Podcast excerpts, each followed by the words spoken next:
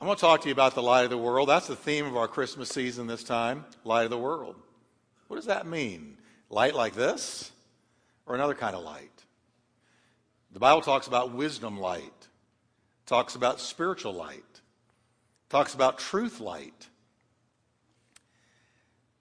And it talks about Jesus being the light. And so that's the kind of light we're talking about. I'm going to read out of Matthew 2, 1 through 2, and then verse 9. And let's see what the Bible records, actual history. This is a historical account of what happened when Jesus was born for some wise men on really on the other side of the world. Let's read of what they saw and how it changed their life. Now, after Jesus was born in Bethlehem of Judea, in the days of Herod the king, behold, wise men from the east came to Jerusalem saying, Where is he? That's a great question. Where is he? Who has been born king of the Jews? For we have seen his star in the east and have come to worship him. And behold, the star which they had seen, this is verse 9, and behold, the star which they had seen in the east went before them till it came and stood over where the young child was. Wow. That's not a fairy tale. This is a true historical account. Now let's pray together. Father, we thank you for your blessing. Thank you for your word that, Lord, lights the world. And your word that has brought us the truth about the light of the world. And Lord, we just pray that today Christmas will become more real to us than ever. And that as we read this story and talk about what happened to these wise men, you will change us. And I pray you bring many who are far from you near to you by the power of your Spirit today. And I thank you for it in Jesus' name. Amen. Turn to your neighbor and tell them Merry Christmas. Warm up. Warm up. Merry Christmas. Amen. Now, the theme, as I said, for this Christmas season here at Turning Point is the light of the world. The light of the world. Now, when you study the gospel records, and they're all historical accounts of what Jesus said and did, but as you study the gospel records surrounding the Lord's birth and life, you'll often encounter the word light light is used to describe him or something that happened around him when he was born or as he went through his life. We're told, for instance, that a shining star that we just read about, a shining star pointed to him. We're told that brilliant angels announced him. We're told that a ministry of revelation light flowed from him. Surrounding Jesus was light. You know, when you talk about the devil, it's always dark. Darkness, dark. When you talk about Jesus, it's always light and bright because he's the light of the world. He even called himself the light of the world. He said, I am the light of the world. Notice he didn't just say, I know where the light is or I've got some light, but he said, I am the light. I am the light of the world. And then he promised this that if you follow me, you won't be stumbling through the darkness, for living light will flood your path. Wow. Now, I want to take the next few weeks leading up to Christmas to explore each of those three examples I just gave you, where Jesus' birth and life were surrounded by light. And I want to begin with what we read about today the star that pointed to him. Now, the story of the star actually takes place when Jesus is around two years old. The word used to describe Jesus when the wise men arrived to worship him and give him gifts, uh, it is not the word brephos, which means newborn, but the word paidion, meaning child, is used. So when the wise men finally got to Jesus, he had grown up a little bit. He was about two years old, actually. Paidion, he was a child. Uh, in Matthew's account, the, the star did not lead them to the manger, it led them to a house. And it was the house where Mary and Joseph and Jesus were living. That's where they grew up. So they found him in a house. Now, let me talk a little bit about these wise men because they really represent the lost of our world. and how God dealt with them and how God led them, how God reached them. These wise men were from Persia, and they were not Jewish, but they were Gentiles. So they were outside of the covenants of God. They were not Jewish. They had not been raised in Jewish teaching, in Judaism. They were, they were Gentiles out there, away from God. They weren't raised being taught about the God of the Bible. And, and they were not primarily occultic astrologers. Because they were stargazers doesn't mean they were into the occult. They, they were actually astronomers, so they were scientists. These were bright men intellectually. They, they probably dabbled in a little bit of the occult because that was the time they lived in. But they were true scientific astronomers, stargazers, star trackers we're told they came from the east. So they were probably from Persia or Babylon. And it so happened in the normal course of their just routine gazing into the heavens that they had seen hanging in the night sky over the land of Israel a star that was brand new and highly unusual. The star had appeared at the moment of Jesus' birth and was clearly visible from a great distance away. Now, they knew something was wrong, that is, that this star was not normal. You know why? Because it was defying natural law. This star, this sphere, this light they saw hanging over Israel was defying natural law.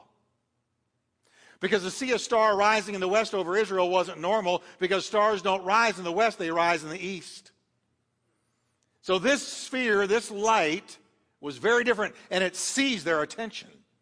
It was so highly unusual that though Israel was around 800 miles from where they were, that's a long distance back in those days, this star was so intriguing, so mysterious, so unique that they literally became starstruck. And the Bible also suggests that they were at least vaguely familiar with some of the Old Testament prophecies that talked about the coming Jewish Messiah being connected to a star. For instance, one prophecy out of Numbers says this I see him, but not now. I behold him, but not near. A star shall come out of Jacob, a scepter shall rise out of Israel. Notice a star. Now, they may have known about that verse. And so it, it, it struck them.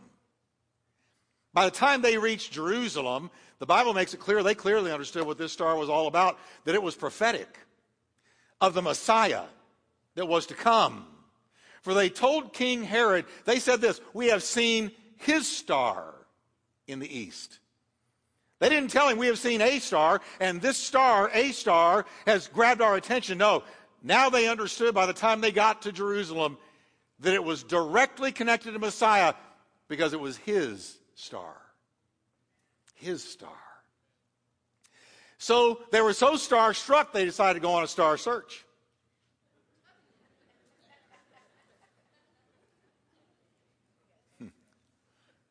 Just keeping your attention.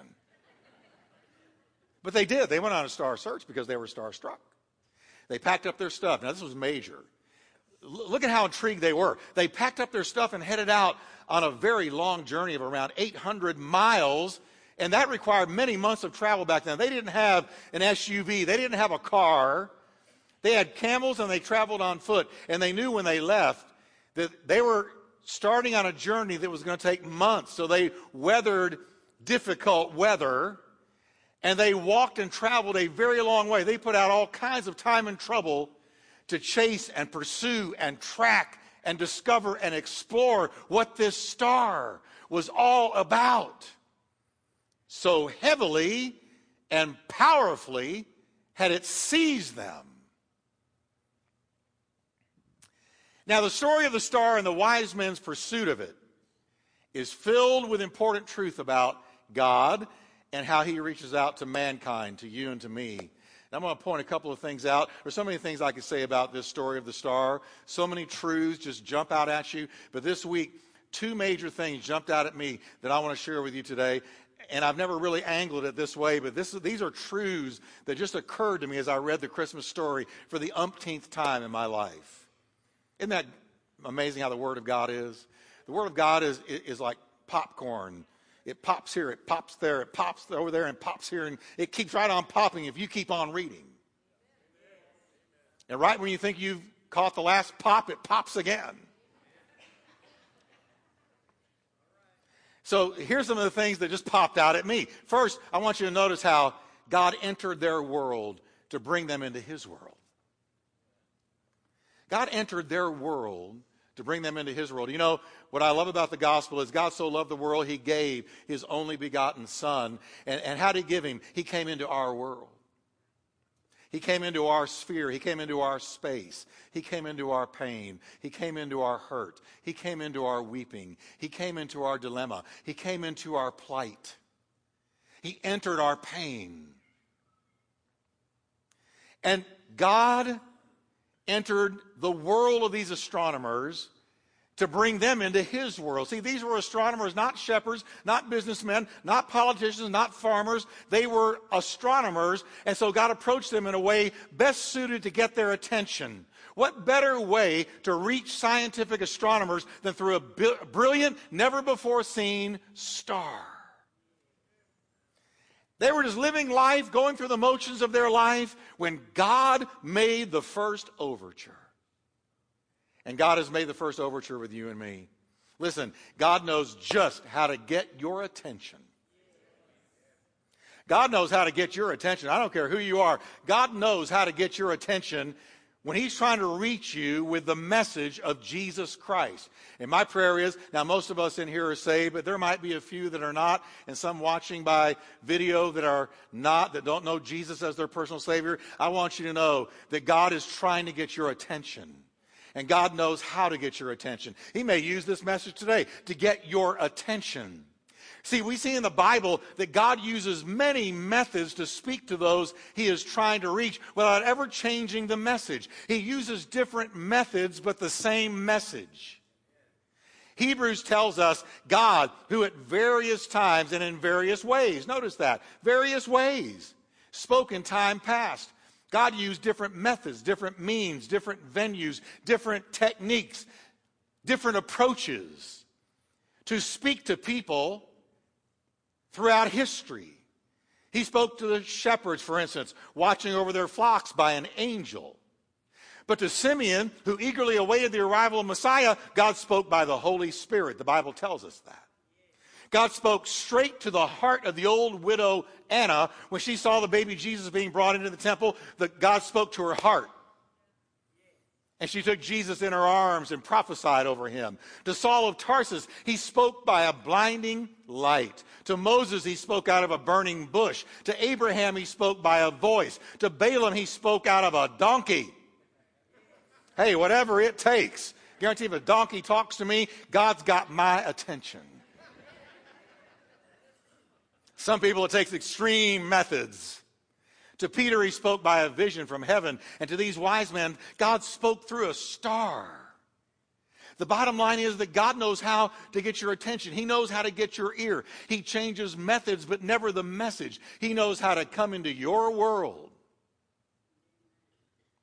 how to enter your space, how to get your ear long enough to hear Him calling and oh, he's got a message. And you know what he's saying to you and to me and to everyone and anyone who does not know Jesus as Savior? He's saying, Behold, I stand at the door and I knock. The door is your heart. And the knock is the method God is using to get to you. The knock may come in many different ways, but it's the same message. I stand at the door and I knock. And if anyone hears my voice, and then you must open the door. You must say, Come in, Jesus. You must, nobody can open the door of your heart for you. Only you can open the door of your heart. If anyone hears my voice and opens the door, here's what Jesus says I'll come into him and dine with him and he with me. That's New Testament verbiage for we will have a relationship. I will come into your life and we will have a living, breathing, ongoing, real, vital, life giving relationship.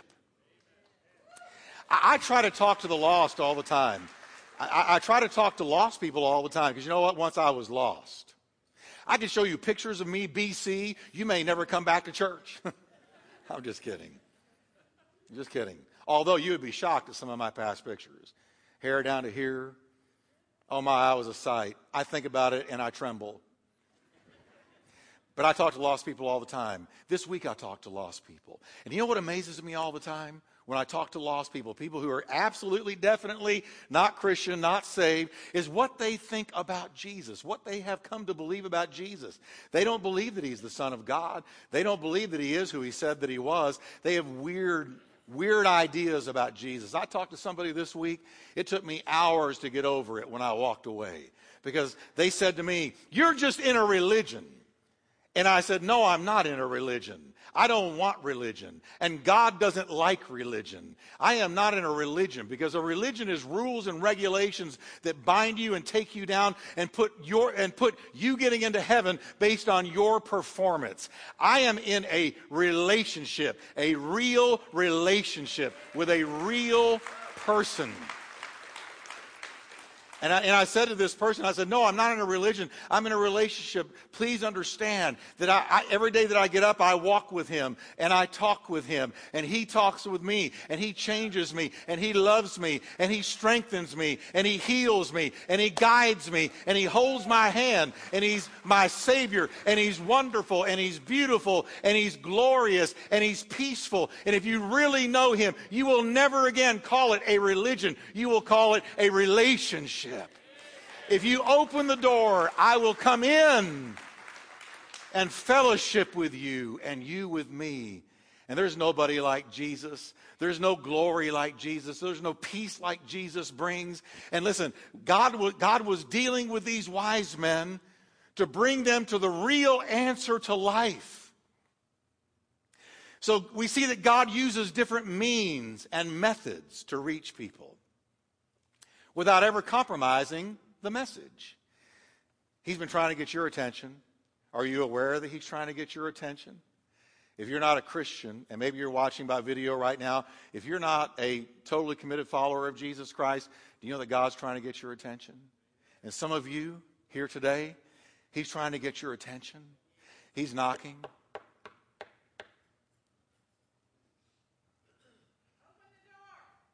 Amen. Preach it, sister. Now. And for these wise men, God used a star. And they said, What is that? And they began to follow. Now, the second thing that jumped out at me is God's guidance will always lead to God's Son. We're, we're told that the wise men traveled toward the most likely place over which they had seen the star hanging. They just gauged it. They, they see this light in the heavens, and, and they gauged it. And they said, All right, we're going to head in that direction. And we're told that, that they began to travel in the direction that they had seen the star. And their journey led them to Jerusalem. And in Jerusalem, they encountered, you remember, the cruel King Herod.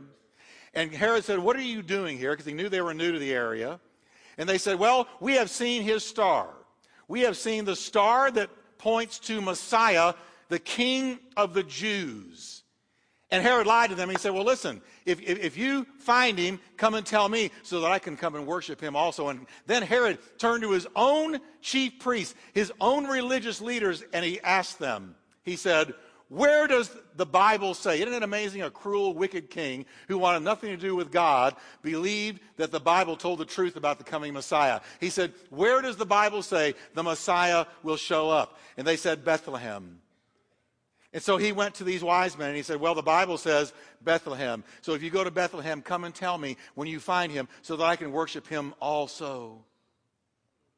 Because Bethlehem was predicted by Micah but you, Bethlehem, though you are small among the clans of Judah, yet out of you shall he come forth, whose goings have been of old, even from everlasting. So there is Micah predicting that a, an eternal personality was going to invade the world via Bethlehem.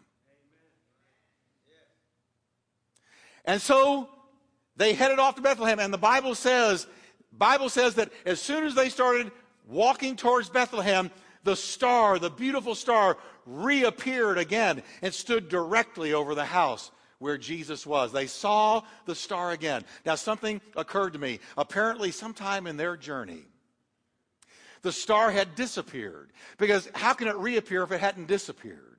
And it spoke to me about our walk of faith. Sometimes God will give us a word, and then no other word comes after it. And he says, Now, based on what I've shown you, start walking. Take a step of faith. Start going. I want you to obey me based on the word that I've given you. And you may have some dry days. You may have some difficult days heading towards what God showed you. But if you are faithful and walk by faith and not by sight, His guidance will reappear. His word will reappear. He will confirm to you that you are going in the right direction because as soon as they started going towards Bethlehem, the star of guidance reappeared. And it says in Matthew, it came and stood over where the young child was. Now, I want you to notice something, dear church. The star didn't point them to a Jewish temple. The star didn't point them to an Old Testament rabbi or to Caesar. It didn't lead them to some serene country setting or to a temple where all the false idols of Rome were daily worship. That is not where the star took them. The star guided them. And the star came and stood right over the house where Jesus was and stopped right there. It's as if God was saying,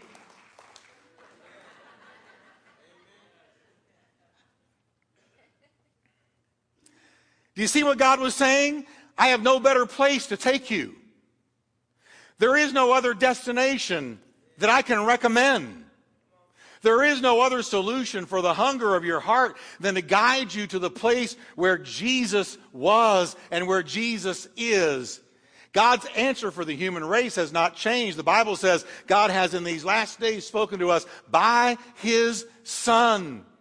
Now I'm going to get a little bold today. Let me just tell you something. You will not find eternal life in any other religious leader. You won't find eternal life in Buddha. You won't find eternal life in Mohammed. You won't find eternal life in Krishna. You won't find eternal life in any other person, place, or thing. You will only find eternal life. God said, My answer, my guidance will always lead to you to my only begotten Son. He is the way. He is the truth. He is the life. And there is no other way to heaven but through him.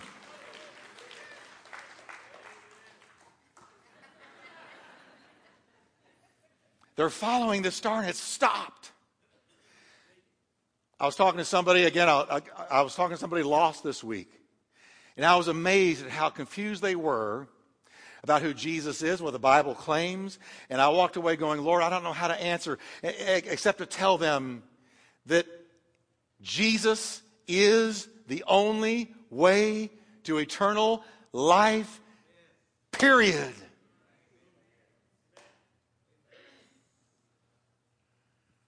And I did tell them that. And I pray that it's a seed that goes into good ground and eventually bears fruit. But there is no other answer. There is no other way. That's what God was saying. Here's these wise men, these lost astronomers, and they are led by God supernaturally. And God stood over the house where Jesus was. The light stopped right there, and they went in and they found him and fell on their knees and worshiped him, knowing they had found. Now, they're worshiping a two year old little boy, but he's not a two year old little boy.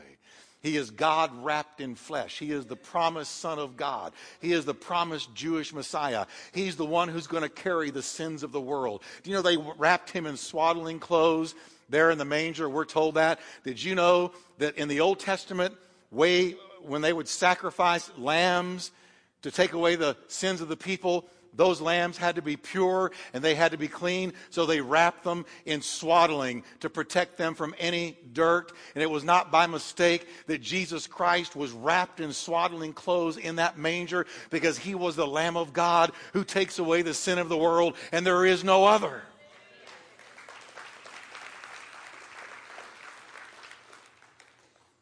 Now, in closing, let me just ask if it wasn't a real star, then what was it? What did they follow? What was it that appeared to those wise men and caused them to pull up roots and travel 800 miles to explore? I got a good candidate. The Bible says when the children of Israel were led out of Egypt and began their journey in the wilderness, something supernatural happened to guide them. The Bible says the Lord guided them by a pillar of cloud during the daytime and a pillar of fire by night. The glory of God, the Shekinah glory of God, the very presence of God was the pillar of fire. The pillar of fire was not a star. If, they, if you had been a, a, lost astronomer back then and got in there with the wilderness wanderers and had seen this, you might have said, well, there's a star, but it wasn't a star. It was the glory of God, the shining, brilliant, glorious glory of God. And that fire by night led them into the promised land. And I believe the Shekinah glory of God is what the wise men saw. And the glory of God led them to the glorious Son of God, who is the only way into the real promised land called heaven. Can you stand together with me tonight, today?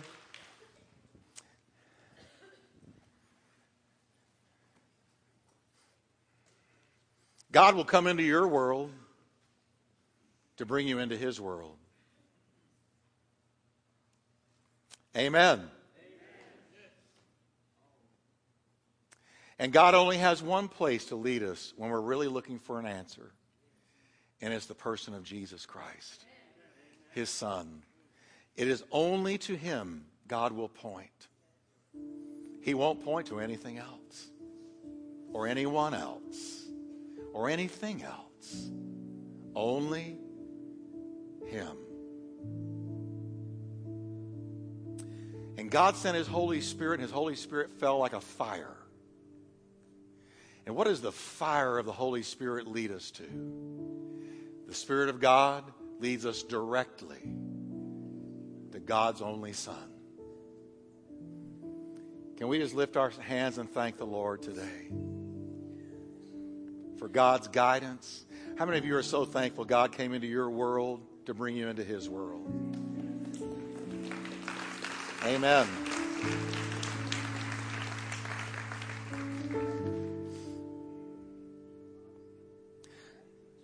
And if you're not in Christ today, I've been there. I understand. And I'm not condemning you at all. Nor would I ever make fun or mock the beliefs you're holding to right now because that's the best you know. But I'm here to tell you today, a couple of weeks before Christmas, that the only one who will save you is where the star led them to Jesus. And I'm going to say a simple prayer. And I'm going to ask you if you've got a question mark about your salvation, pray with me. He's as far away as a prayer. I prayed in juvenile home when I was 16 years old to receive Christ. I had never prayed in my entire life. But I prayed that night, and He heard me. And when I made peace with God, I experienced the peace of God. God wants to give you His peace. So pray with me right now. And say with me, Lord Jesus. Go ahead, you can do it. You can do it. You can pray it. Say, Lord Jesus, I believe you died for me and rose from the dead to save me. I repent of my sin. And I ask you to come into my heart as Savior and Lord. Now just say with me, I believe on you, Lord, as my Savior in Jesus' name.